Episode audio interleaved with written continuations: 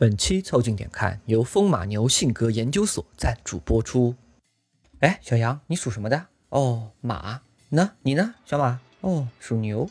那小牛，你肯定属羊了。没毛病，三人性格相辅相成，恭喜三位配对成功。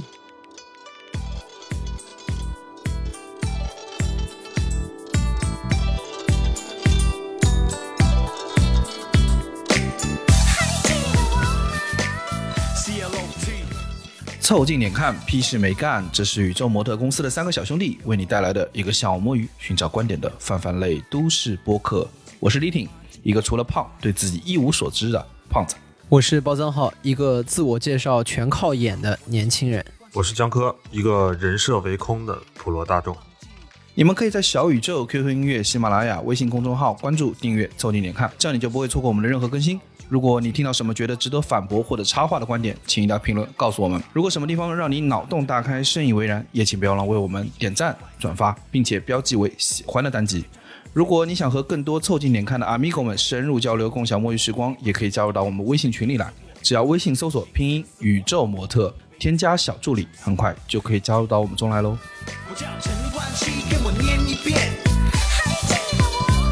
什么？大声点，听不见。就之前的节目里面，我们有一次聊到面试，嗯当中呢有一道题目说是李挺在面试的时候又被问到你的性格是什么样的哎，对啊，这件事情他突然就感觉很难以回答。对，我们当时不是说，如果这个问题问到我们自己啊，一瞬间也是不太好回答的。啊，是吧？我们发现啊，就真的，当你要描述自己的时候啊，你会发现，哎，其实挺困难的。对啊，对啊，就不是说描述性格困难，你要去做一个自我介绍，这件事情本身我们会发现它很困难。是的，或者就是说，不管给你什么条件，让你说你来展示一下你是个什么样的人，嗯，这个事儿好像不容易。嗯，我们突然意识到它不容易啊。哎，是难的。我跟你说，就你看那个东京奥运会啊，其实他那个开幕式不也就是一个东京对世界的一个自我介绍吗？哎，结果你看，哎，他这个介绍也让人一头雾水啊。对啊，对啊，而且好像我感觉，你看像那种花边新闻，呃，当然这个真实程度不可知啊。但是按照那个花边新闻，好像你给日本的组委会时间越多，他就能把这个自我介绍搞得越杂的样子。是的，因为奥运会本身呢，它的开幕式，某种程度上来说，就是一个国家在向一个世界去做一个自我介绍，用给你一晚的时间展示一下你这个国家到底是一个什么样的一个国家，对吧？我们零八年就在做这个事，你看，其实这事儿也不容易。哎，但是一般来说，你看啊，你这个答卷啊，基本上有七年的答题时间。零一年我们申请成功，对吧？嗯。零八年我们奥运会，哎，有七年时间。哎，嗯，日本，哎，太难了，还给他多了一年，多一年，允许他晚交卷。但是还是没看明白。对的，没想到卷子里头答的最好的那题，居然是超级变变变啊！对的，对的，那个环节那个有点像那个环节超级好笑。就就那个环节，我是看到了之前里约的东京八分钟的时候，给我的那种想象。对，大家去回溯看的时候啊，就可以看到那个东京开幕式的时候有介绍所有运动项目的那个环节。嗯，那个环节就是有人来演啊，几个配合表现出各个运动的那个 icon。嗯，这件事情表明了什么？就日本啊，国粹啊，说到底是什么？是超级变变变。对，就二次元和超级变变变。对对对，而且它中间那个吊拍子那一个都很像超级变变变，你知道吗？因为超级变变经常失误的，我跟你说。对，超级变变变经常会一搞不好，手一抖，呃，妙手偶得，就是来掉了个链子。对，然后旁边那个分数就嘣嘣嘣嘣卡到二十分线，突然上不去了。对对对，说因为他拍子掉了。哎，对的，但总的而言，就是除了这一个小亮点之外啊，东京奥运会的开幕式啊，感觉很松散。乏善可是的，援引北野武老师的话叫做“睡得很香啊。这是我们的背书，省得我们刚才说那段话被骂。你知道，哎，北野武也这么觉得啊，大家去骂他。北野武说睡得很香，嗯我其实想问一问，就这么吓人，你还能睡得下去？我我被吓醒了都。”。北野武的意思是我拍的比这吓人多了。啊，对对，但他不是还喊了跟那个中国球迷著名的球迷的一句名言说“推钱退钱，把我的交的税还给我。”。那主持人还非常天真啊，你交钱了吗？我交的税啊！哎，你们这个不能这么说啊，日本人还是很文明的，在日本人的这个语言里面，可能没有那个是ピカチュウ。哎，我你你去听他原声，反正我在原声听到了“八嘎”两个字，八个压路。已经到极限了。我看热评是，如果说为什么不让北野武来排，然后后来有人回复说， 如果让北野武来排奥运开幕式，他会把所有运动员进完场之后，然后把灯拉闸，然后告诉他们，在场的只有一个人能活着出去。这这就是北野武来导的，大逃杀说收视率瞬间爆棚。大逃杀史上最刺激的开幕式，我跟你说。Survivor 现场版，这是那个高赞评论。你看，从东京奥运会就得出一个结论，就是我们会发现，当我们去跟别人介绍自己的时候啊，常常是词不达意的。就是对你可以想象东京奥运会的任何一个导演，不管他被哪个被开掉了，对吧？任何一个导演不会想给你传达出一种那个阴森的阴间感，对不对？但是呢，对，他在表达的过程中，他想表达可能是禅意，可能是欢庆，或者是一个松散的状态啊，一个自由的状态，但他最后表现出来的啊，就非常的百鬼夜行，对吧？对毕竟奥运会开幕式还是一种艺术表达嘛，所以你你不管多感性，就像李挺刚才说的，其中的某一届的导演，他们想要去做的艺术表达，自然会有一定程度上被误解的可能性。所以，如果说你要去做快速介绍，很功利的角度上来说，就是就会变成一个量化的堆叠对对对把你当地国家一些能够被人第一时间 get 到的东西，你觉得的东西，全部马上快速的亮出来。最后你做出来那个东西，它就不会是一个很精彩的自我介绍，只有可能像是那种，比如像你们上海人民公园那种相亲阿姨手上那个牌子一样，就巨他妈量化，就一张纸上来就谁谁谁，比如李挺啊，海归硕士毕业，年薪多少多少万，资产一辆车，对吧？什么跑浦新村有一套房一百二十平的老房子，就这种。要一百二十平的老房子，那说明你呃祖上还挺阔。对啊 隔壁阿姨就过来了，哎，你给说说明白，那一辆车哎是什么车啊？共享单车吗？对，就是这种介绍的最完美的模板，就是最近网上 B 站很火那个人类高质量男性，你知道吧？就是那个徐先生，哦，对对对对对，就他就是上来用大量的那种精准的物质上的堆叠啊，以增加您对徐先生的信任度，你知道吗？对，我们可以从这视频看出来，就他对他的现在这个身体啊还不是适应，非常像有人穿进去了，你知道吗？这个这个身体是这么玩的。互换身体，你知道？哎，很有意思，你不觉得那个徐先生做自我介绍的时候，他也不像是自己在说的，他像是有人在在摇杆这边操作的，就是但是那个拿摇杆那个人呢，也是第一天玩，如果徐先生有人拿枪指着你，你就眨眨眼。但我跟你说，那徐先生的那个灵魂啊，感觉是另外一个人，就觉得徐先生不应该那么爱化妆，但他这个妆实在化的，就是跟东京开幕式一样。我跟你说，哎，我刚在知乎上查了，他在知乎上有一个号，然后他会所有的坦白，但他所有的坦白的开场白都是很高兴我能够有机会与您在网络上进行交流，就特别像他说出来的话。然后他对于他的脸的解释是他把那个防晒霜涂多了，每天吗？就就可能那一天拍的时候，他这种没有内容，但是又带着一些片汤话，就是什么很高兴能与你进行交流。像不像那个人工智能初级阶段？我跟你说，像不像我们用英文跟别人交流？Nice to meet you。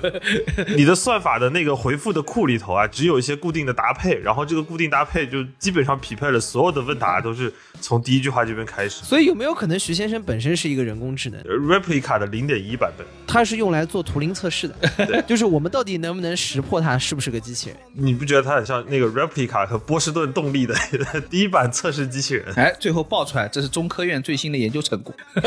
对那是有点屌。我们现在热议的这个什么人类高质量男性求偶视频啊，我觉得就是一个做自我介绍很困难的非常典型的模板。嗯，我们在做自我介绍的时候，其实人是比较复杂的，但是你要想通过一些语言去简练的概括或者是提炼出来，发现是有难度的。嗯，而且这个难度很大，你很难用几个词或者几句话把自己说清楚。我们很多的时候说，你要想知道我是一个什么样的人，最好的方法是，比如说跟他相处一段时间。但是有的时候，为了能够向别人很快的去介绍自己，不管是新相亲、考学还是什么面试，你就会变得很功利。对，非常的量化，就是一个很功利的一个表达。但因为你不量化，你不标签化自己，你不把自己某些特征给拎出来，别人又没办法快速了解你，嗯，对吧？对，这就是自我介绍当中的一个最大的困境。这个困境是说，可能语言的发展的水平，我不是说大家语言的能力啊，就是我们语言发展的水平没有办法达到这样的一个效果。但是最好的形式就是能什么给你植入记忆，嗯，把什么你的一段记忆去给对方植入进去。但是我们的语言显然没有办法达到这样的一个效率。对吧？如果我们的哪怕有，对方也不一定有那个能力去吸收你你的这些语言。哎，其实语言就是什么，通过转码，然后传递，然后再解码，然后再吸收。语言现在的传递呢，就有点像还是一个二 G 网络的水平，但人呢，脑子里面的内容可能有这个几个 T 或者什么几个亿 T，你知道吗？对。但是重点就是你通过这玩意儿往外传，其实就很难，这就会产生词不达意，这就是自我介绍的第一个困境。我往下深的说一下，这个就很像什么？这很像那个我们希望呈现的状态是语言能够描述所有，它就很像那个维特根斯坦说，就是你知道的你就说，对吧？你不知道的东西，你没法表达的东西就保持沉默。但是事实上，嗯，人这个东西或者我们彼此的沟通交流这个事情啊，它就是没有办法完全用文字。描述出来的，他你甚至你在讲一个故事，你你建构一个人物非常丰满的时候，是因为你把他的某些独特的特征，你把他那些那个戏剧化的一些特征给拎出来了。但是完整的他是什么样的，基本上是靠读者在进行脑补。嗯，这就说明一件什么事情，就是一个真实的人物，他是超过逻辑的，他是超过语言的法则的。对，这个表达是很困难。我打个比方啊，就是你刚刚讲的那些问题。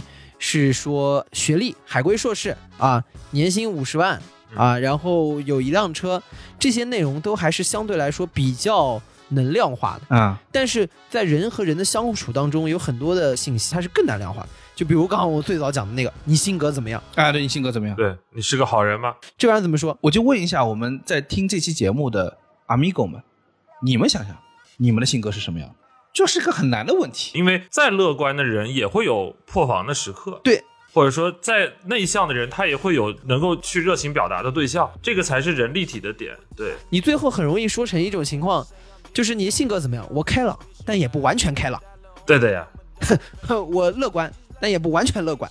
我丧，但也不完全丧，就是很容易像说了没说。是，但你往下挖，会有很多东西。我跟你说，我只要问你，你连这些都说不出来。就比如说。你自我扪心自问，你善良吗？对啊，你是一个好人吗？你这很容易把人问哭，你知道吗？这对方说：“我操，你想红吗？对，你想红吗？你是伊丽静吗？你不觉得？” 有毛病吗？我就觉得你们他问的非常像伊丽静，就问的非常让人破防，你知道吗？我多好的一个人。然后问完之后，应该说我不这么觉得的，鲁豫上身，真的啊？真的吗？我不信，我不信。我跟你说，小包这么问啊，再好的人都会被他问出那种汉尼拔的那种心态来。就我骨子里还是有一点点识人的倾向嘛。哎。为什么易立竞能把人问崩溃？就是因为每个人都很复杂，好吗？对啊，就你这玩意儿，你到底怎么说？就易立竞是什么呢？他把一个可能你要跟这个人相处一年，你能体会出来的东西，要在五分钟内给你问完，那不就信息过载爆了吗？是的呀。就你善良吗？你是个好人吗？你就最简单的一个问题，我们都不用说那种性格那么复杂，你就直接真的，你去问那个老师说，你真的觉得你大吗？啊，这好量化吗？这这应该很好量，有把尺就能量化吧？打打打，对，也会出现词不达意的问题。达意了，达意了，大。本身来说啊，就是你在问说我大不大的这个问题上面是个很科学的问题，对，因为这是个客观问题。我们只要对大，只要能采集到全世界所有人的这个数据。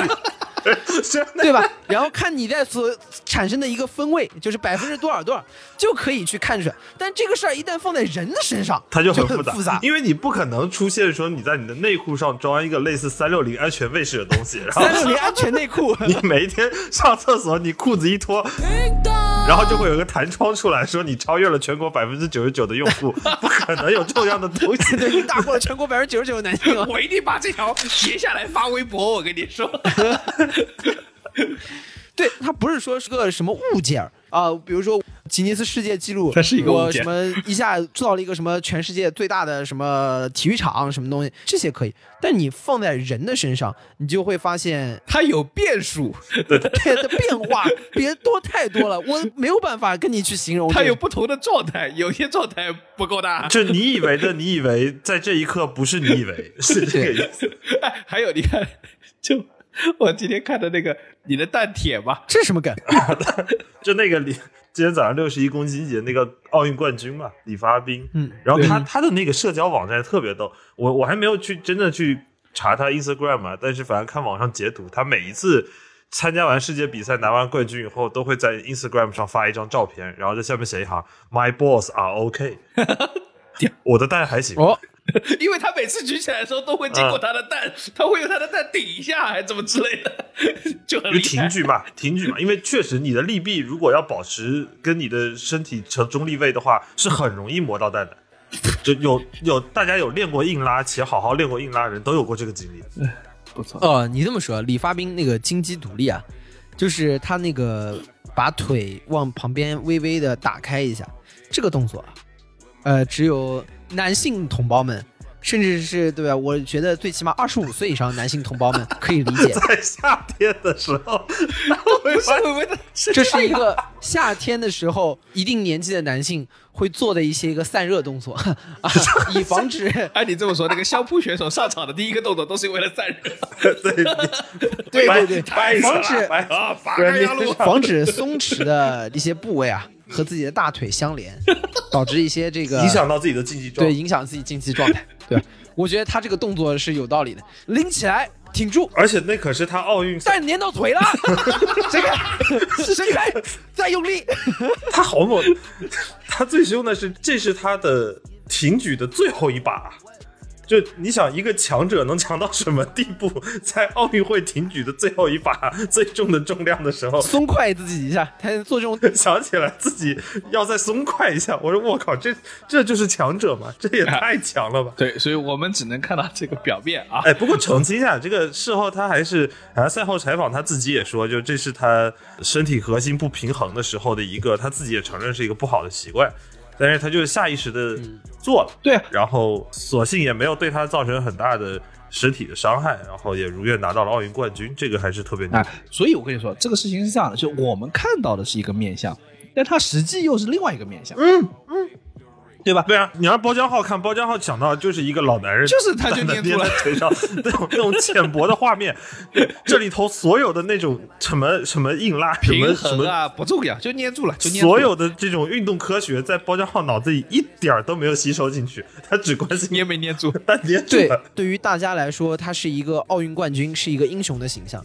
他的自我介绍就是一个成功的举起了啊、最后一把啊、甚至还做了金鸡独立这样的一个动作，让大家觉得很酷。但这是李发明想要表达那个形象吗？他应该不是啊，他那是他的运动习惯，那绝对不是他想要表达的至少我我没办法确定。我们不是很确定。我按照早晨他采访里，他在采访里头还是一个非常非常谦虚的人，是一个非常典型的闽南男人的那种样子。要用什么样的方式来介绍自己 啊？是就你们温良恭俭让的闽南男人，哎你不是闽北吗？你不要沾闽南的光我好吗？闽闽中好不好？闽南不闽北跟想带你，我们没有我关系。福建也是不比江苏散装的好吗？闽南可不想带你。我现在暂时不知道福州到底算闽中还是闽北。闽北啊，没有没有没有，给福州你定性了不是闽北。，就这么决定了。宁德人要砍你，我可保不住啊！我跟你说，就是我会觉得这种事情是这样的，就他自己是有一个完全独立的理解的，嗯，但这个理解在我们看的人层面上来说，我们会有完全不同的解读，而这个事情产生中间这个理解上的呃缝隙的，就是因为这些事情往往是私密的，往往是很脆弱的。对，这种特征就跟那个性格是很像的，就是我甚至觉得啊，就比如说小包刚才说问你什么性格，为什么一时半会儿答不出来？是因为你觉得我们通常所经常挂在嘴上那些性格啊，呃很难描述我们自己。没有一个能代表你。对的，我换句话说，你但凡跟我说找一个词能代表你自己，没有，不存在。哎，但我们会不会互相比较容易？比如说包浆号，我会用跳，啊、那也可能你只是了解他的一个面相是包浆号是个跳的，对，也许包浆号关起门来就根本就不直立行走没有，他只要看足球，他会跳起来。啊，那倒是，那就是他在看球的一个面相，有可能。就点评一个人很简单，但是剖析自己是很难的。就是，呃所以啊，我就说这个中间有个很核心的问题，是因为我们发现啊，我们对自我的认知啊，是一个极其漫长，甚至我觉得有一些荒谬的过程。就是你越长大，你越进入社会，你越去跟自己相处，你会觉得越辨不清自己。因为你的内容在扩张。，对的，嗯，你原来小时候三岁的时候介绍自己三岁的生活很简单，因为一共就三年。你现在快三十岁了，你介绍三十年的生活会很难。八十岁的时候，你可能懒得介绍。大概率想不起来前六十年我我再举个例子啊，我觉得很简单，就是小时候你说你最喜欢吃什么，你很容易可以脱口而出。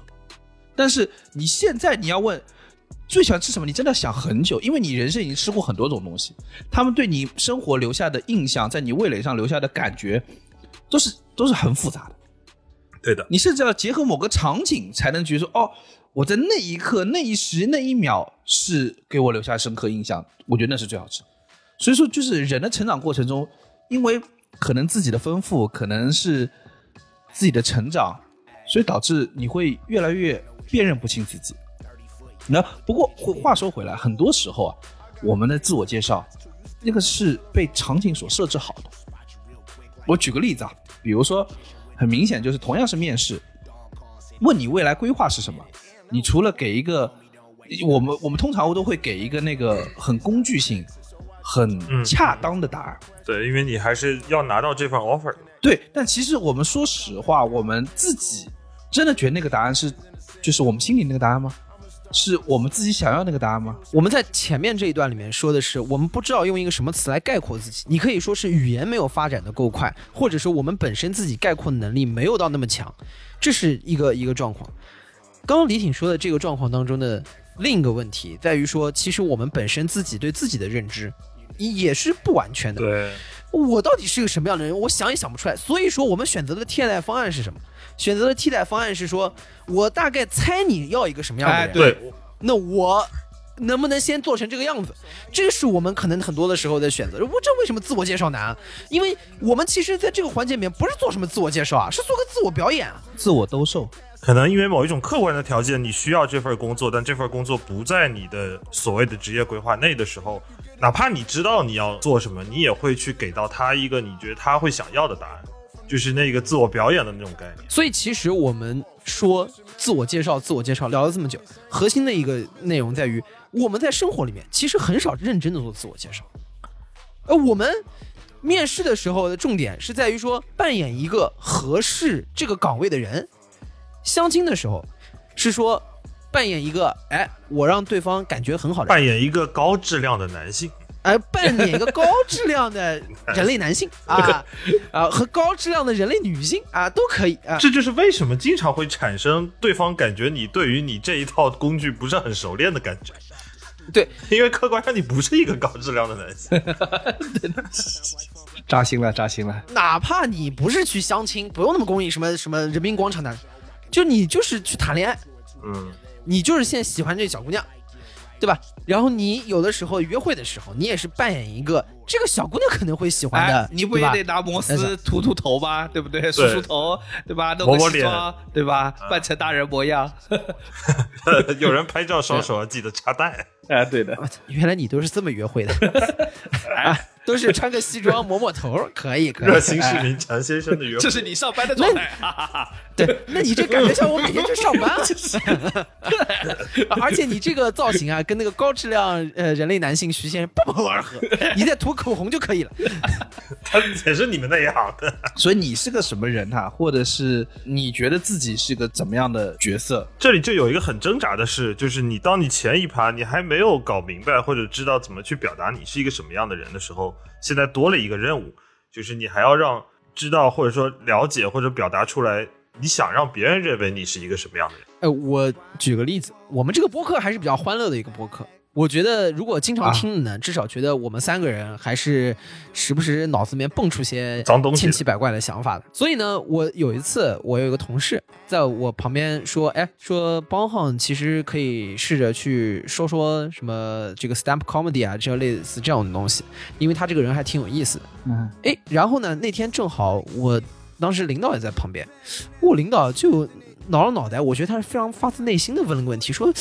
波真浩这个人能好笑？啊，哎 啊，原原因其实非常简单，因为我在他面前是我完全工作的状态嗯，啊，我工作的状态除了这个工具理性的角度上来说，我把工作做好以外，另外还有一件事情是，我在工作当中，重点是让他觉得他自己幽默，而不是让他觉得我幽默。有有有，对对，我说实话，就是这是一个合理的逻辑，这是也是你在嗯工作中你需要去表现的一个人格。让领导先好笑。对，所以那某种程度上来说就很明显，很明显的状态就是说，我在工作里面我没有做过自我介绍，我自我介绍了吗？我是某种程度上做一个自我扮演，或者说我在工作上的时候，很多的时候会给一些 commitment，嗯，对我会去给出一些承诺，就是我会去做成一个什么样，你放心，我这个人靠谱的，嗯这是我在工作里面会做的事情，但我不会跟你介绍我是谁，对对，包家浩在工作中就是领导，你放心，我一定会让你好笑的，对吧？这就是为什么包家浩啊想当领导，那没有，因为他想做公司里最好笑的人天天在里。面唱当领导，啊，那没，那我也太厉害了吧！我这个努力工作的目的 就是让更多人觉得我好像能做播客。哎，你们都给我去听。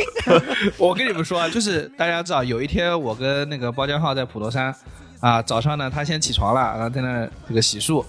我洗漱的时候就在听那歌啊，是他在放个歌，我就说这什么歌，一直在唱当领导，当领导。然后我操，这包家浩这个人也太可怕了，他每天脑子在靠这个给自己洗脑。哎，我要当领导，这明明是一首这就是国企社畜的国歌，我操！国企社畜国歌，这肯定放不了。我跟你说，但我觉得这是你工作负责任的状态。你在工作当中跟人家突如其来的自我介绍，那叫突如其来的自我，你知道吗？这是很吓人的。我很害怕有人在工作当中突如其来的自我。但你现在基本上还是突如其来的自我表演，突如其来的自我是什么意思？突然把笔往桌上一扔，妈老子不干了，这是这突然起来的自我吧？突如其来的自我就属于说突然偷了架飞机，然后飞到天上去，这这这这是不是也太自我？这也太这。种人就是突如其来的自我，你知道吗？啊，但老实说，还是接着小包刚才说的这个状态，因为当然昨天晚上也聊过嘛，就我们三个毕竟还是有点底子的，所以这一路考学求职啊，一路要自我介绍啊什么的，真的要把你架到那上面也是能说得出来的，哪怕是虽然我没相过亲啊，但是我理解你们如果在那个场合呢，也不至于说一句话都说不出来。但是我们其实归根到底，在这个部分，我们心里是知道百分之九十的东西是临时凑的。虽然它不一定都是临时编的，但是有可能是生拼硬凑。你会演不代表你会自我介绍，对所以说我是觉得我们很多的时候，大家在日常生活里面把这个概念给混淆了。我觉得人只会在很少的情况下会脱离这个剧本去自我介绍。就是这样的。你看，自我介绍是要让另外一个人了解自己，对不对？对，他这个场景中始终有另外一个人的存在，那你就要知道你跟他身处于哪哪个情景中，你们该拿什么样的剧本，然后你在这个剧中扮演什么样一个角色，是迎合他的，是能够让他能够来判断你。说相亲中会换个方法来问，说哎，来探索你这个人到底是什么人。他会说，哎，你喜欢干什么？你爱好是什么？对啊对，吧？这个可能比你自己讲这个时候其实很多的时候也是带标签的，你是觉得他可能喜欢什么样的？对啊，你还是要找一些模板啊。，对对对，但是他会觉得这个总好过你自己讲吧，对不对？那不行，那你要是说大家说脱离标签开始真诚，那我可能一开门就说，那我喜欢谁？你 这是要突如其来的自我。我跟你说，你说的确实没问题啊。确确实是正常的，但是 有一说一，谁不喜欢？有问题的。对，谁不喜欢呢？那首先法律就不允许。就是很早之前不是还是有的，那个冯小刚那个《非诚勿扰》里面，就车晓演了一个性冷淡的女的，她就跟葛优相亲的时候，她就说：“哎，那个事儿就这么有意思吗 就说你再真诚一点，跟他说，确实，确实，确实啊。？”对啊，然后你葛优就摸了摸自己的光头，说：“哎呀，这个。”还挺有意思的，没有没有没有，这句话是我自己加的。所以我说，人很少说自我介绍，哪怕相亲啊什么这些，我都觉得是自我展示。嗯，自我兜售，人很少的时候会，我能想到几个场景，一个场景是我们所谓的走心了。走心也不会吧？你知道是这样的，这个地方有个悖论，就是你觉得走心，你才会跟他袒露真实的自己。可如果一个人要你跟他走心，你又何必跟他袒露真实的自己呢？这个人应该是了解你的，他是个悖论，你懂我意思吗？对你不会跟一个陌生人去。那当然嗯不好意思，可能你们有喝醉酒的场景，就 是在我的世界里，不会有一个陌生人，我会突然拉着他跟他袒露心扉的，你知道不会啊？哇，这喝醉酒的场景也不会，喝醉酒的场景你拉着他也说，我不是跟你吹牛逼，然后开始吹牛逼，然后开始说英文，这才是喝醉酒绝大部分情况。我是觉得，真的非常相近的人，当一个人会真的有一些想法，或者是说想做某件事情的时候，会很认真的跟另外一个人去说自己为什么这么想。我觉得这个事情可能很发自内心，它不是一项工作，而是说我可能之后，比如我做了一个决定，我想去哪儿，我想去做一件什么事情，我为什么这么想啊？这个我觉得是在很亲密的人之间会发生。所以啊，自我介绍这个事情啊，他会发现他受制于场景、受制于时间、受制于对象，你更多的时候会演变成一种是自我兜售的状态，而不是真实的自我介绍。嗯，我们这两天去看了姜思达《爱我》那个展，在那个展里面，我觉得我们自己还是受到了这个启发的，因为我们感受到了姜思达在尝试去做一个完整的自我表达的尝试。姜思达这个展呢，我觉得给我们一些启发。让我印象最深刻的一个点在于说，他有一个展叫“思路不能断”，呃，他进去了之后把自己关了七天，哎、关了七天干嘛呢？就在这个房间里面留下各种他待过的印记，希望后面来进来的这个人看到这个，也可能不一定说的有启发，但是他就希望后面的人能进来一起看看这个事儿。我觉得挺有意思。我进去那个房间，第一反应是说，啊，这换我进去我也行啊！啊，你给我关西天，给吃给喝，哎呦，您也是艺术家，你到每一个房间都一再嘀咕这句话，不知道你哪来的自信啊？但我说实话，我仔细看了看，我觉得还是有点东西，我觉得还是有点东西，就是也也不能那么狂妄，就是不是随便刷一刷都可以的。首先，他在那个思路不能断这个里面啊，我觉得至少有一点实现了自我表达。嗯，这个房间我走进去看了之后，我的感受是，这跟我认识的姜思达是吻合的。这房间就是姜思达待过的房间，我觉得这事儿是可以的。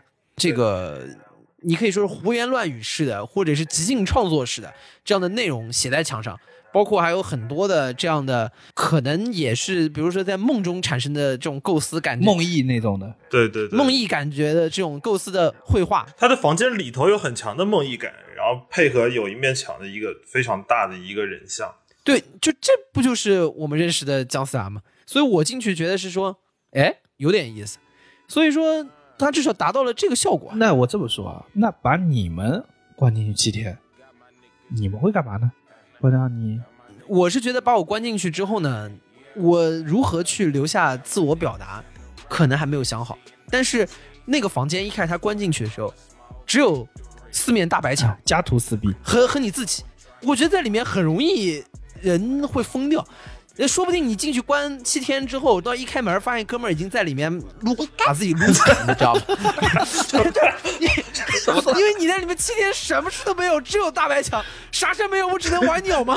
以以为包家浩什么都没有留下，然后突然旁边的那个导览给了你一个荧光棒，然后你再看一下，拿拿个荧光灯再打一下，然后哦，荧光灯往墙上一打，哇，《清明上河图》哇，这面富春山居图哇，啊，这都是特殊材料涂的，是包家浩的房间，是河的房间洛九。天啊，都是包家浩啊。就是像我们这种非艺术家或者图像创作欲没有那么明确的人，创作欲没有，只有欲望。啊，对，只有欲，就创作两个字完全没有。我就问，来来来，江科，你进去你要干什么？我可以很负责任告诉你，我也会死在里面。我可能 以我的性格，我可能稍微规划一下，尽量晚死两天。好吧，我跟你说，就是这房间不能进，我们一个台进去死俩了，我还是不进去。不是说老实话，我们当时提出这个的时候，我还仔细想了一下，我们跳出一个空白的房间，就是一个空间，给你七天去做一个完全自由的创作的时候，对的，我当时在想的是，我有可能会花七天的时间去想一桌饭，然后在开门的那天请来的人吃一顿饭，就感觉其实不是被关在一个大白墙里。我忽然，但是我忽然觉得哪里怪怪的。后来今天早上看 B 站的时候想想啊，我应该是被关在王刚的工作室里，应 该应该不是关在四面大白墙里。但是这个画面其实有依据的嘛，你像钢铁侠第一部的时候。Tony Stark 也是被关在山洞里头，在那个阿富汗的山洞里头造出来的第一套钢铁战衣嘛。我觉得你那个呢，七天之后开关就是应该跟中华小当家。啊 是原来不是关进去总觉得闭关吗？是 不好意思，是关卡的关，关卡的关。我总觉得有种你这个七天之后出出关，开关有一种诈尸的感觉。七天之后出关，门一开就应该跟那个《中华小当家》里面把那个菜啊的那个罩掀开，感觉一道金光砰 到天上去，然后江科这个做的菜，江江哥做的菜这个就拿出来了，然后进去不吃，每一个人都开始流泪 啊。但我觉得这个其实很好，这就是自我表达，就是之后你在这个房间里面就留下那一桌菜，对，我觉得这是很真实的江科的自我表达，能看到这是一个什么样的人。这个男人喜欢做菜，喜欢做什么样的菜，他喜欢吃什么样，他的厨房、他的餐具会收成什么样，嗯他都把它展示在里面。然后他在做这些菜的时候是怎么想的？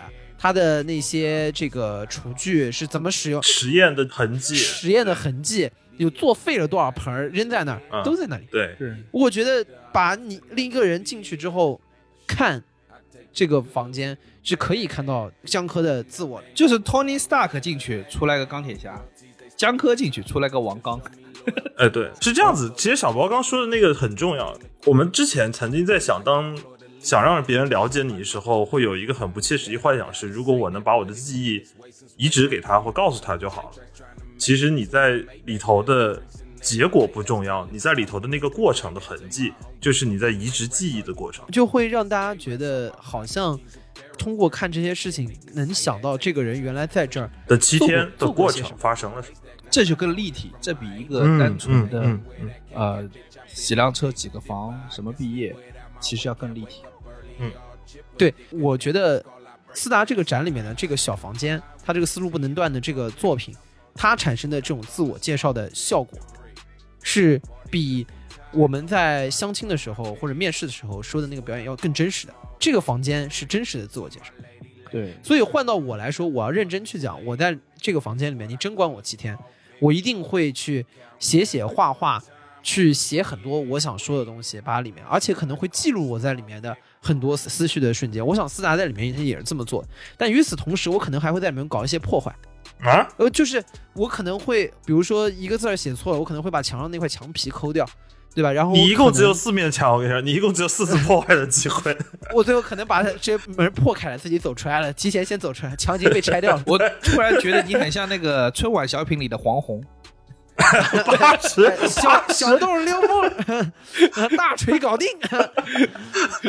然后你在里面本来是做行为艺术的，哇，他一个墙砸开，工作人员在外面看你说：“哎呦，你他妈出来了哎是 这样，是这样。那个 展进去以后，发现发现包浆号没了，墙上有一个裸女的海报，拿下来有一个洞。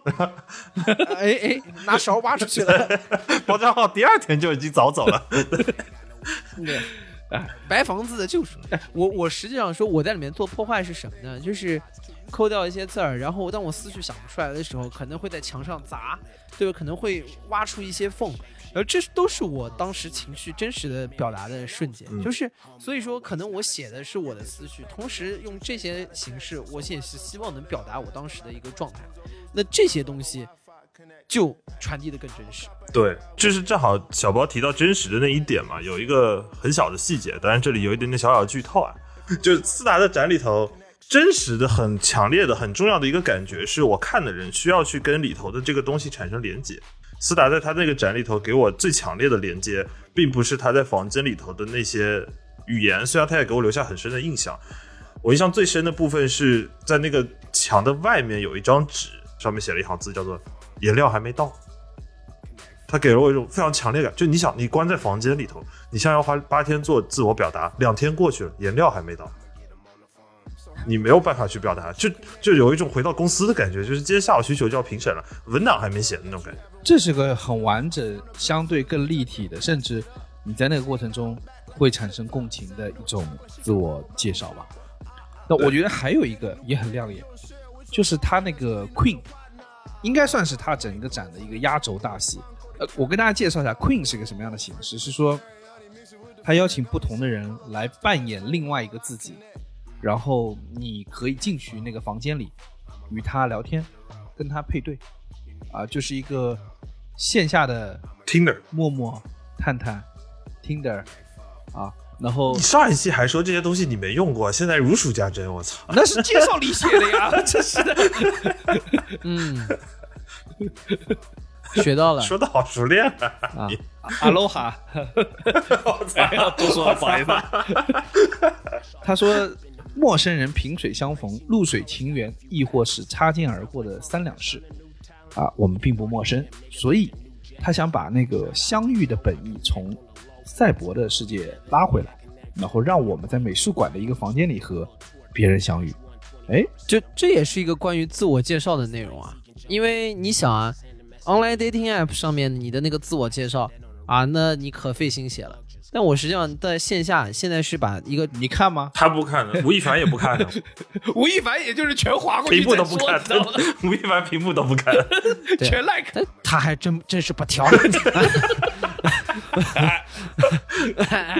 我们有的时候啊，就做不了像人家那么成功啊，就是还是太磨磨唧唧，你知道吗？执行力还是差了点。你太 picky，啊，就是你在那个里面，可能哎呦，我写还费半天，哎，现在让你来线下现场来让短时间内让相互了解彼此，但是呢，他这个又不是单纯像相亲那么功利的。我理解，在一个艺术展上面相见到之后，你在演一些有的没的，就没意思了。所以我觉得这是一个很有趣的一个场景，就是怎么能之前是用七天做自我介绍，现在说我用一两分钟嗯做个自我介绍，让你来配配对试试看。我记得我那天下午走进去的时候，我遇到的 Queen 这么说应该是个 King 吧 Queen, Queen, Queen, 是一个都叫 Queen。啊呃呃都叫 Queen，、是一个叫机车金融男，对他自我介绍就是机车金融男。我一想，嚯，同行啊，你要进去兜售产品汽车哦，这个部分我也跟你差不多，是吧？啊对对，你是骑着机车的肌肉男，我是很机车的金融男。哎那你很勇哦。对，然后就是进去之后就聊两句，他其实那哥们挺有意思的，说你是被逼着进来的，我说大差不差吧。那他说那要不我就放过你。我说那咱们拜拜。他是这样的，两个人都有个 yes 或 no，如果两人都拍了 yes，就可以一起进小黑屋啊。然后还保安还会收走你的手机，然后然后呢，我们两人都给彼此拍了个 no，放过了彼此。啊，这个就是有趣的部分来了。呃，我觉得这是一个并不成功的自我介绍，因为两个人都没有打开心扉。于是呢，我就往外走，走的过程当中啊，这个保安开始跟我讲说：“哎，先生，其实今天的这个配对啊，你还是后面可以不限次数的，你还可以多来几次啊啊！如果这个再进来呢，也是不带收费的啊。您到时候回头的时候也可以再来。我们一个下午呢，可能也不只有一位 queen，后面还会有啊。您出门的话左转，然后之后的话可以在右拐过来之后呢，重新来排队。这感觉他紧接着就要跟你说打好手牌上二楼。然后我他他一路就跟我说的，说的很热情，我我一瞬间觉得有点有点穿越。我说你们从哪个娱乐场所 啊招了人真话的？先生里面请，不得不说，哥，这这这次没看上没关系，后面还 男宾一位。哎，但那个保安真的很暖心。我我走的时候，他也是特别小声，因为我是跟你后面进去的嘛。然后我们也是就是没对上，反正很正常，就大家互相开玩笑，打打哈哈就走了。然后那个保安也是跟你说没关系，你下一轮如果还想再来呢，还可以再试啊。待会儿从那边出去呢，你从哪里拐过来，绕一圈还可以过来，对吧？待会儿有什么问题，你你可以随时来找我。嘣，跳了尾，就非常暖心，你知道吧？就我我不知道他是不是觉得就是你没推对就是，你是不是很失落？没没没没被选哎，选就上大侠不必气馁，可以重新来过。对对对，这哥们儿真的是，哎，这就更像一个 RPG 游戏，你知道吗？就是你是可以可以再来的，这把玩烂了再来一把，对吧？对所以说我就说这个就很有意思。那我就问，如果是你们去选择一个角色来扮演，来和陌生人见面，你们怎么演？你们扮演谁？你就是现在换一下，我们就是不是进去那个，我们是去这个家里面做里头扮演 queen。啊、你们是 Queen。来，那我们来扮一个角色，对啊。江科，你要做什么样的 Queen 啊？第一反应就是网吧网管，啊，哎我觉得这个特别适合你，因为进去的时候，里面那人是坐着，外面人是站着。对对对其实那个台子啊挺像一个网吧网管坐的。他前面只要再多一个刷身份证的地方，就是网吧的网管了。现在说，哎，开个机子，对，而且坐在里头，你你记得它是一个，它是一个圆形的一个类似小窗窗口对对对对对，我就只要瘫在那个凳子上面，然后过来摄像头对一下，然后身份证拍一下，然后跟他随便聊聊。有人进来，第一句话你都先问一句身份证，啊 哎，身份证十。八岁了吧？啊，没身份证啊，办临时卡是吧？我这有身份证。但网吧网管是这样的，就是我是发自内心觉得网吧的网管就是现代的深夜食堂的大叔，真的吗？有人去网吧会找网管聊天吗？那应该是网管长不是。尤其是那种网管，就是网吧生意没那么好的网吧，网管是经常就是如果没什么生意，他就坐在旁边开了个机子，自己坐那打游戏了。对啊，或者在那边跟其他打游戏的人来回聊一聊、寻一寻、聊一聊的，就他们是能听到很多、嗯。很多别人的故事。而且你你看过深夜食堂，你也知道，深夜食堂大叔自己也是有故事，对对，但是他绝对不会主动说故事，对，他一定是在来往的时刻跟他聊的过程中，跟他点一下，一不小心漏了一手。哎，你也有我当年对吧开过高达，开过对，而 EVA 三号机是我驾对驶。对，网吧网管经常这样，就是聊着聊着啊，当年国服第一是我，呦呦呦！他应该就是在这个不显山不露水之间啊，就是路过你的那个电脑背后，然后丢下一句“下次试着迟零点五秒再开枪”，对，然后就转身走掉，嗯 啊，让你琢磨不透。对然后之后你试了他的方法，发现果然可以，是个人物。网吧里的风景，这很适合你。我觉得你进去就可以吃。然后人走的时候，我我给他泡碗泡面吃，对 对，他该拿碗面。做人呐、就是要开心。我给你下面吃吧。哎，这就不合适了，那保安肯定要把我击毙了，我如果进去，我就很想扮演那个大家看过那个香港漫画那个《风云》里面的泥菩萨。哦我洞晓天机，任何人进来，我我你这进来就给你演一个自身难保，哎，你不在过江苏。对然后我说我上来就给你表演个自身难保，然后拿起一桶矿泉水开头往头上倒，啊，我操，你这太快手了，你这行为太快手了。李挺可能是坐那个凳子，然后他把那个凳子那个高度往下调，然后他凳子慢慢慢慢慢人整个往下，大概就一个下午，李挺就直接从那个窗口默默的掉下去了。那个泥菩萨很厉害的，泥菩萨他就是他洞晓天机，知道你的命运，但又不能让你很呃很容易的知道，不能直白的跟你说，因为直白的跟你说啊，洞晓天机是要遭天谴的，所以他只能说金陵岂是池中物。啊，这你还看过呢？啊，一语风，没没没看过，没看过。哦，原来是这样的泥菩萨，原来是这个泥菩萨，我 我是活菩萨，活菩萨，行了吧？哎，不是你，你这个进来的时候，江科那是要身份证，你那是说点药嘛？点药嘛？哎，刺激的，精灵岂是池中？哎，哎那你呢？你进来你要演个什么呢？其实我想半天，可能我这人对吧，ego 比较强，想了半天我也没想我到底要演什么。后来我想了，有一个可以，我进去演，我进去就演陈冠希。啊这就是你 ego 强的结论啊！我操，你的 ego 也不是很强啊。他想当活菩萨，他自己想当，他就想当活菩萨，你就是瞧不上泥菩萨，想当活菩萨。你还要卖碟，我还要拿身份证，他上来相机先掏出来。对，然后我卖的就是他的碟，我跟你说。对不是对，我操，三个人形成一个产业链。对对对对，他拍完拿了你的碟，来我这边开机，把碟插进去开始看。我说我操，有病毒！啊我靠，这个网吧都挂了。我操，我打开一看，我操，葫芦娃全集。对我到底演陈冠希，就有一个人走进来，我正好放一相机，问他还记得我吗？你好，我是 Edison。怎么说？怎么说那 句？我那个什么？我叫陈冠希，跟我念一遍我。叫陈冠希。我遇到很坏很坏的人，我现在需要三百块。当了一下午 Queen 赚了两千多块钱，还挺酷的，还挺酷的。这不是这不是这 Tinder，你这个是水滴筹，你这个性质就不一样。我觉得这是自我介绍的一种很核心什么？你会说这是不是也是一种自我的角色扮演？但我在我看啊，选角色扮演在 Queen 里面是很纯粹的自我表达，因为你真的不为什么。你到一个艺术展上，你真想跟他配对吗？你还是真想怎么样？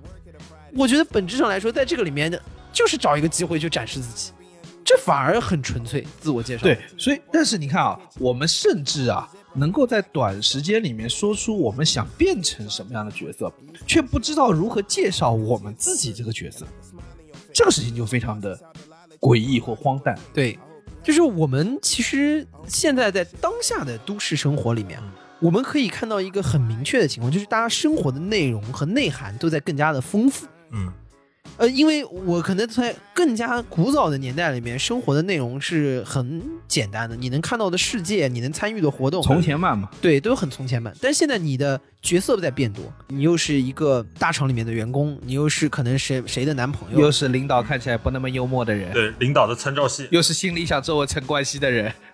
尤其是可能在同事面前，呃，相对来说这个谈笑风生的，你的角色太多，而且在不同的场合，可能需要你去扮演不同的角色。那为什么在这个里面的时候，就好像突然忘记我们自己是谁这件事情好像很重要，或者说我们的这个角色在里面是缺失的。我们只有在很多场合很工具的，是我需要在这个场合怎么样，但是没有没有在说我应该是什么样。对的，因为你在特定的场合里头，你就会去找特定场合的模板，这个就使得我们现在的人越来越开始脱离到深挖自己的这个环节，而去诉诸一些标签啊，然后去看自己是一个去套自己，比如像星座就是一个很典型的例子。对，就星座就像你刚才最早说的那一个点，我只要看到星座里头，只要保证别人在评价你的性格的时候，他说的十个点，只要中了你两三个，你觉得我操，这个就是我，我就是这样的人。因为我们在现在这个世界里面，自我介绍这件事情，我个人觉得已经开始缺位了。嗯，就是我们已经没有什么自我介绍的空间，而是说我们被套进应该是什么样的内容里面。所以说，我们很少有时间思考我们自己应该是什么样。但是，这我觉得是人的一个本能啊，人本能还是想了解自己的。所以，我们很多的时候动不动就把自己套到某一个什么测试题里面去。啊，对啊什么 IFTP 什么的，十六性格，对对对，然后什么看什么星座里面去。原因是什么呢？是我不知道怎么定义自己，也不知道怎么向别人去介绍自己。那我能不能借助一个比较简单的机械的标签的方式？对而且很多时候，人到这个时候啊，是自己往上套的。星座，然后什么各种算命命，可能有信的同学们就是觉得，哎，这个是有道理。但我实话实说啊，当你在做什么什么什么事情的时候，你可能也下意识说，啊，我是个金牛座，啊，我是个处女座，我是个天蝎座，我要怎么怎么样。然后所以说，在这个里面呢，你是说我反正也不知道怎么介绍，但我可能这个星座我就应该表现成这样，但反而反过来了。对对对，是他，你就有一种被他给牵制的一个感觉，是这样子的。因为套模板是一个我们刚才提到的一个概念，就是当你要想要真正意义上去做自我表达的时候，或者说做一个真正的自我介绍的时候，有一个大前提是你需要开始去挖掘自己，但是挖掘自己其实是一个非常痛苦的过程。这就是是像斯达在他那个展里头，对于他的那个思路不能断的定义，对于那个房间定义是所以这七天不好过。对他给这七天的定义叫做一个精神的牢笼。当然，同时他也认为这是他的一个精神的天堂，其实就是地狱和天堂一线之间的概念，就是挖掘自己的过程是一个非常非常痛苦的过程。很多人不想去直面这个痛苦，然后他就觉得说，哎，套模板可能是一个非常能够快速达到的事情。所以回过头来是说，我们自我去了解自己的过程是一个可能很漫长、可能很痛苦的过程，甚至或者是也有可能是我们了解之后会觉得自己是一个很亲民、很乐见的自我，但是更多的时候是那个自我，它放在面前，我们甚至都不愿意去很准确的把握它，或者是说我们没有办法去把握它。所以，你们会怎么表达你们自己呢？你们会怎么介绍你们自己？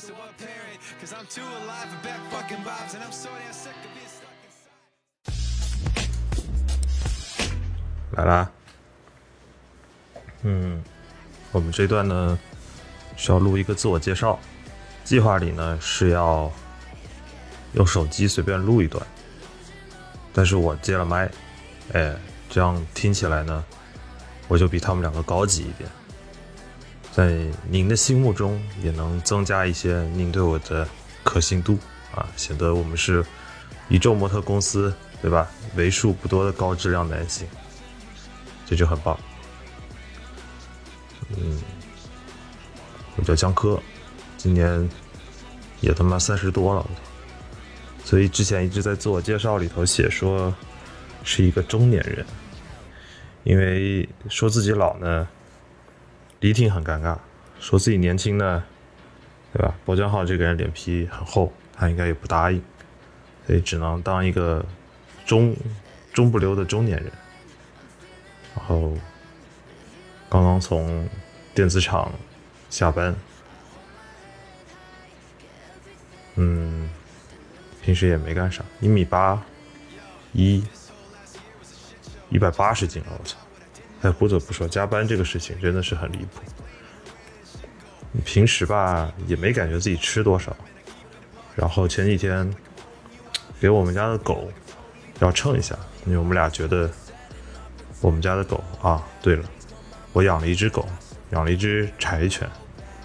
买的时候，老板跟我们说那是个斗柴，现在那个斗柴二十多他妈斤了，我靠，二十斤的斗柴，这你很难想象。但它长得又跟普通的柴犬比是小了一点，可是跟斗柴比呢，又像个巨人，就很恐怖，有点像是那种。就是变了性来参加女子举重的那个老哥一样，非常奇怪啊。说回来，那天我们觉得我们家的狗实在是太胖了，所以我们打算在秤上给它量一下。于是我就先上了秤，因为我得先上秤看我多重，然后我再抱着狗嘛。然后我先上去呢，还没抱狗，光我站上去的时候，我就意识到，我靠，真的是他妈太胖了。后来抱着狗的时候呢，就我跟狗都觉得，我操，是是太胖，一百八十斤。入职之前是一百六，反正回国的时候是一百四，以稳稳定保持到每当我想起来的时候，自己就会胖二十斤的一个频率吧。我估计应该差不多到头了。嗯，还要介绍啥？思路有断啊！不对，这时候就挺佩服的。你说思达在展里头，他能够在墙上写那么多他在关在房间里七天的一个想法，那我现在就没太多想法。我操！但是也三分钟了，哎，牛逼！我想一想，我明天应该吃啥？明天早上我刚吃了一碗拌面。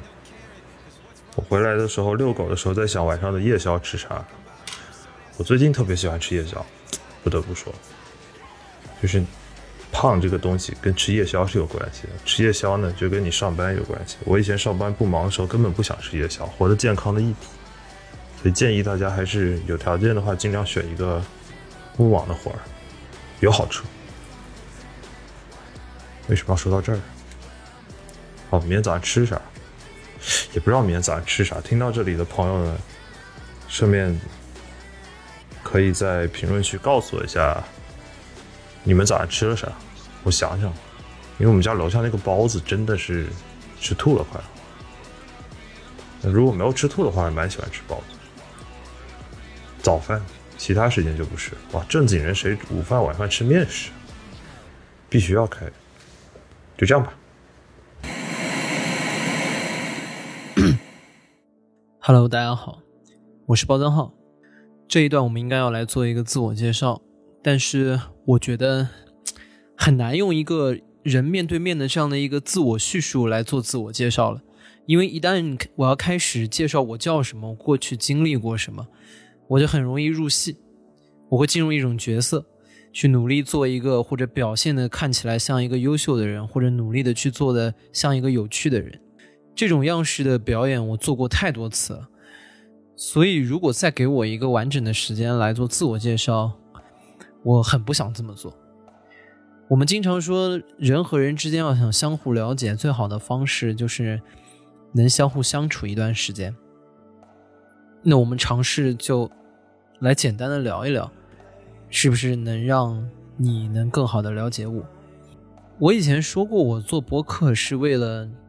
治疗白天的这样的精神创伤。其实白天工作中的这种精神创伤，主要就来源于要扮演其他的角色，而且你在扮演其他的角色的时候，呃，非常容易出戏。你白天会想，我在我这个位置，呃，我说这句话合适吗？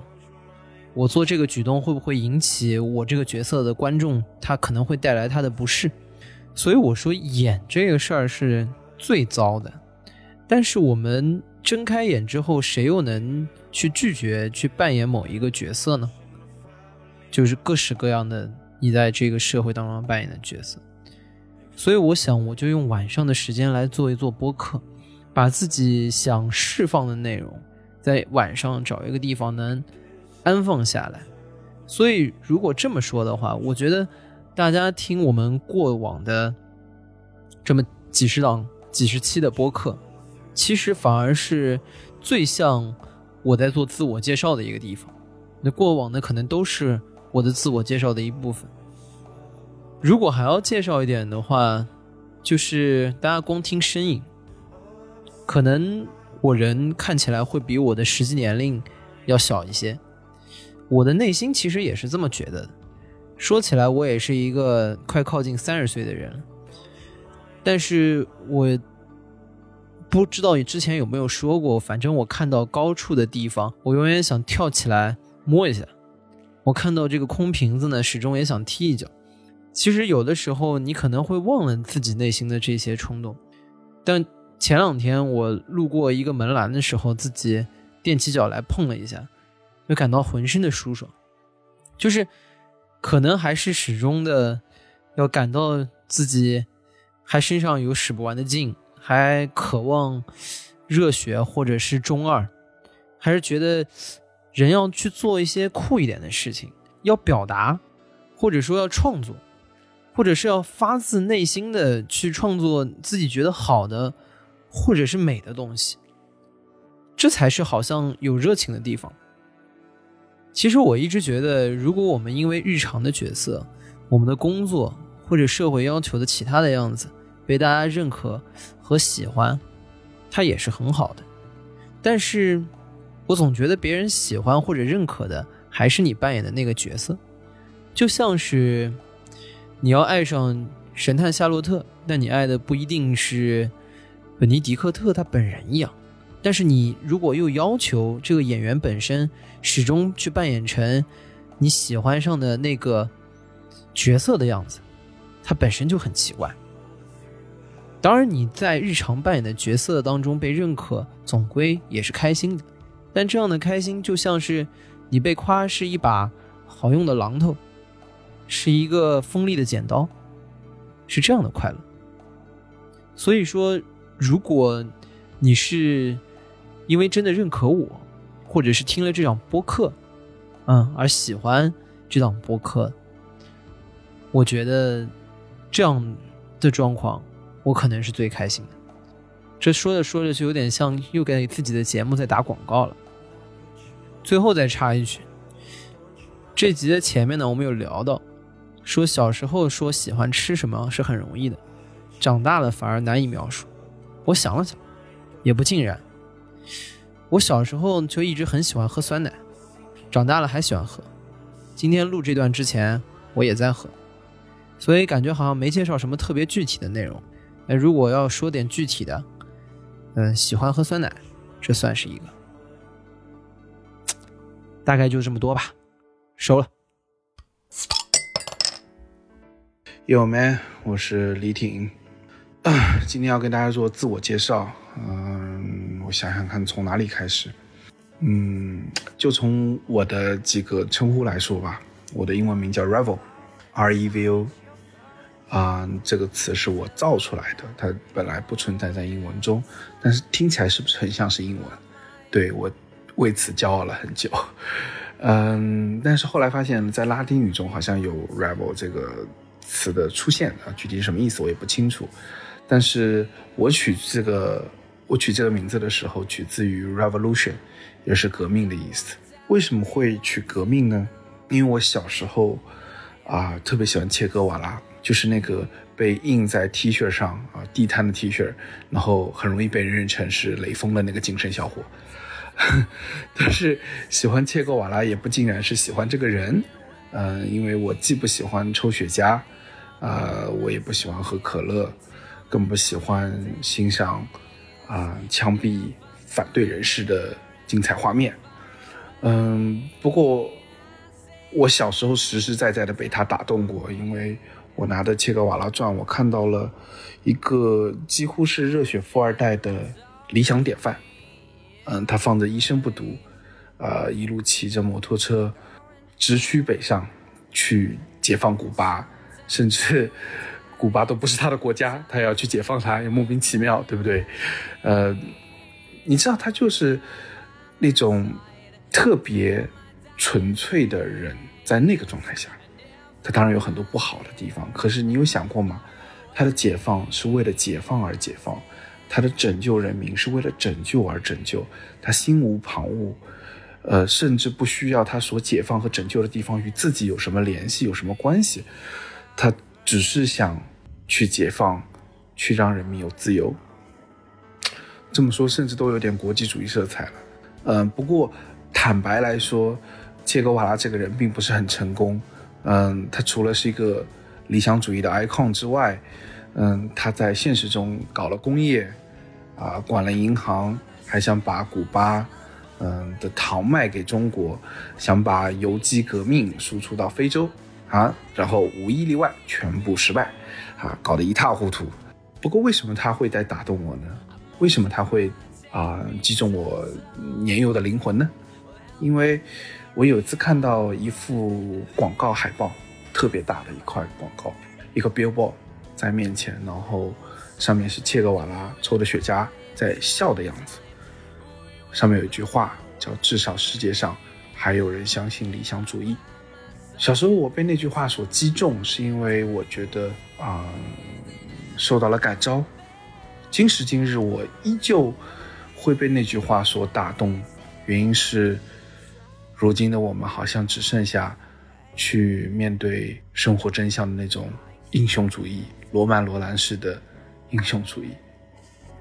那已经是退到生活的最末端，成为一个普通人的英雄主义，而不再会为了解放而解放，不再会去拯救山那边的人民。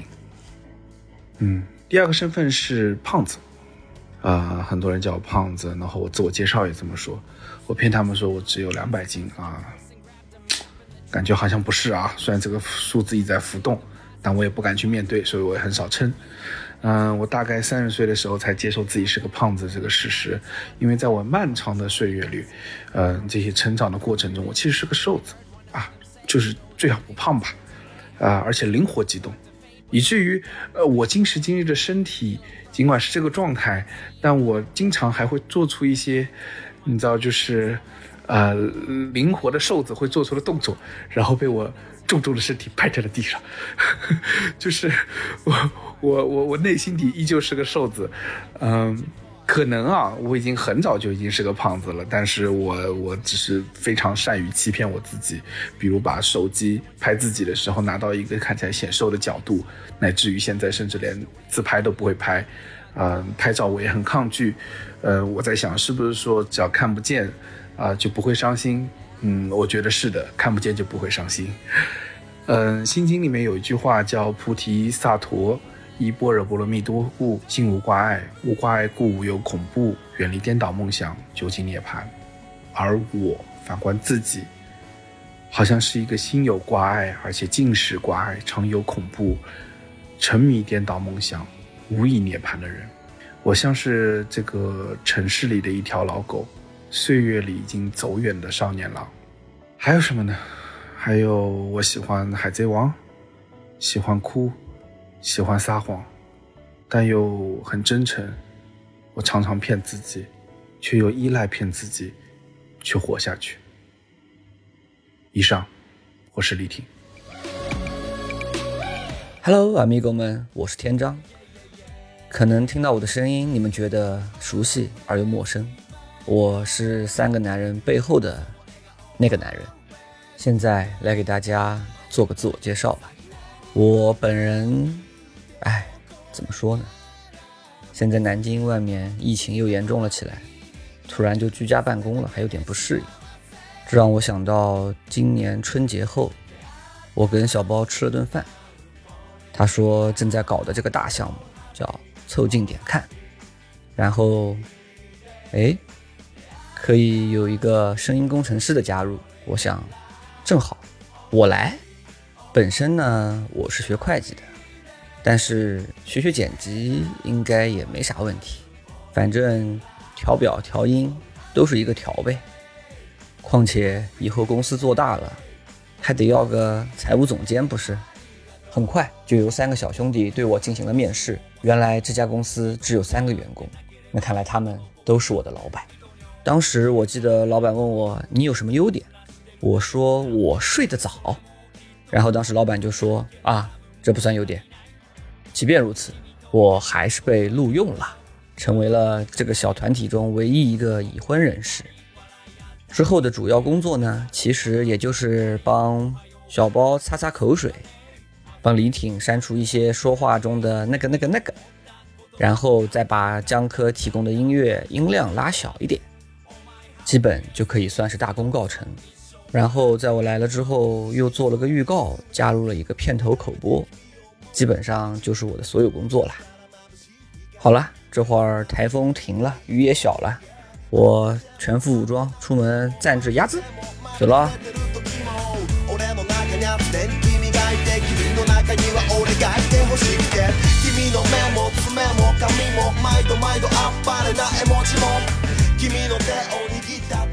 以上就是本期凑近点看的全部内容感谢收听。更多需要你凑近点看的内容你可以在微博搜索宇宙模特公司 umc 宇宙模特公司 umc 微信搜索凑近点看关注我们的公众号。另外除了小宇宙你在 qq 音乐网易云音乐汽水 apple podcast spotify 喜马拉雅搜索凑近点看也都可以找到我们。欢迎你给我们留言投稿。当然我们也不一定采用以上。Happy happy.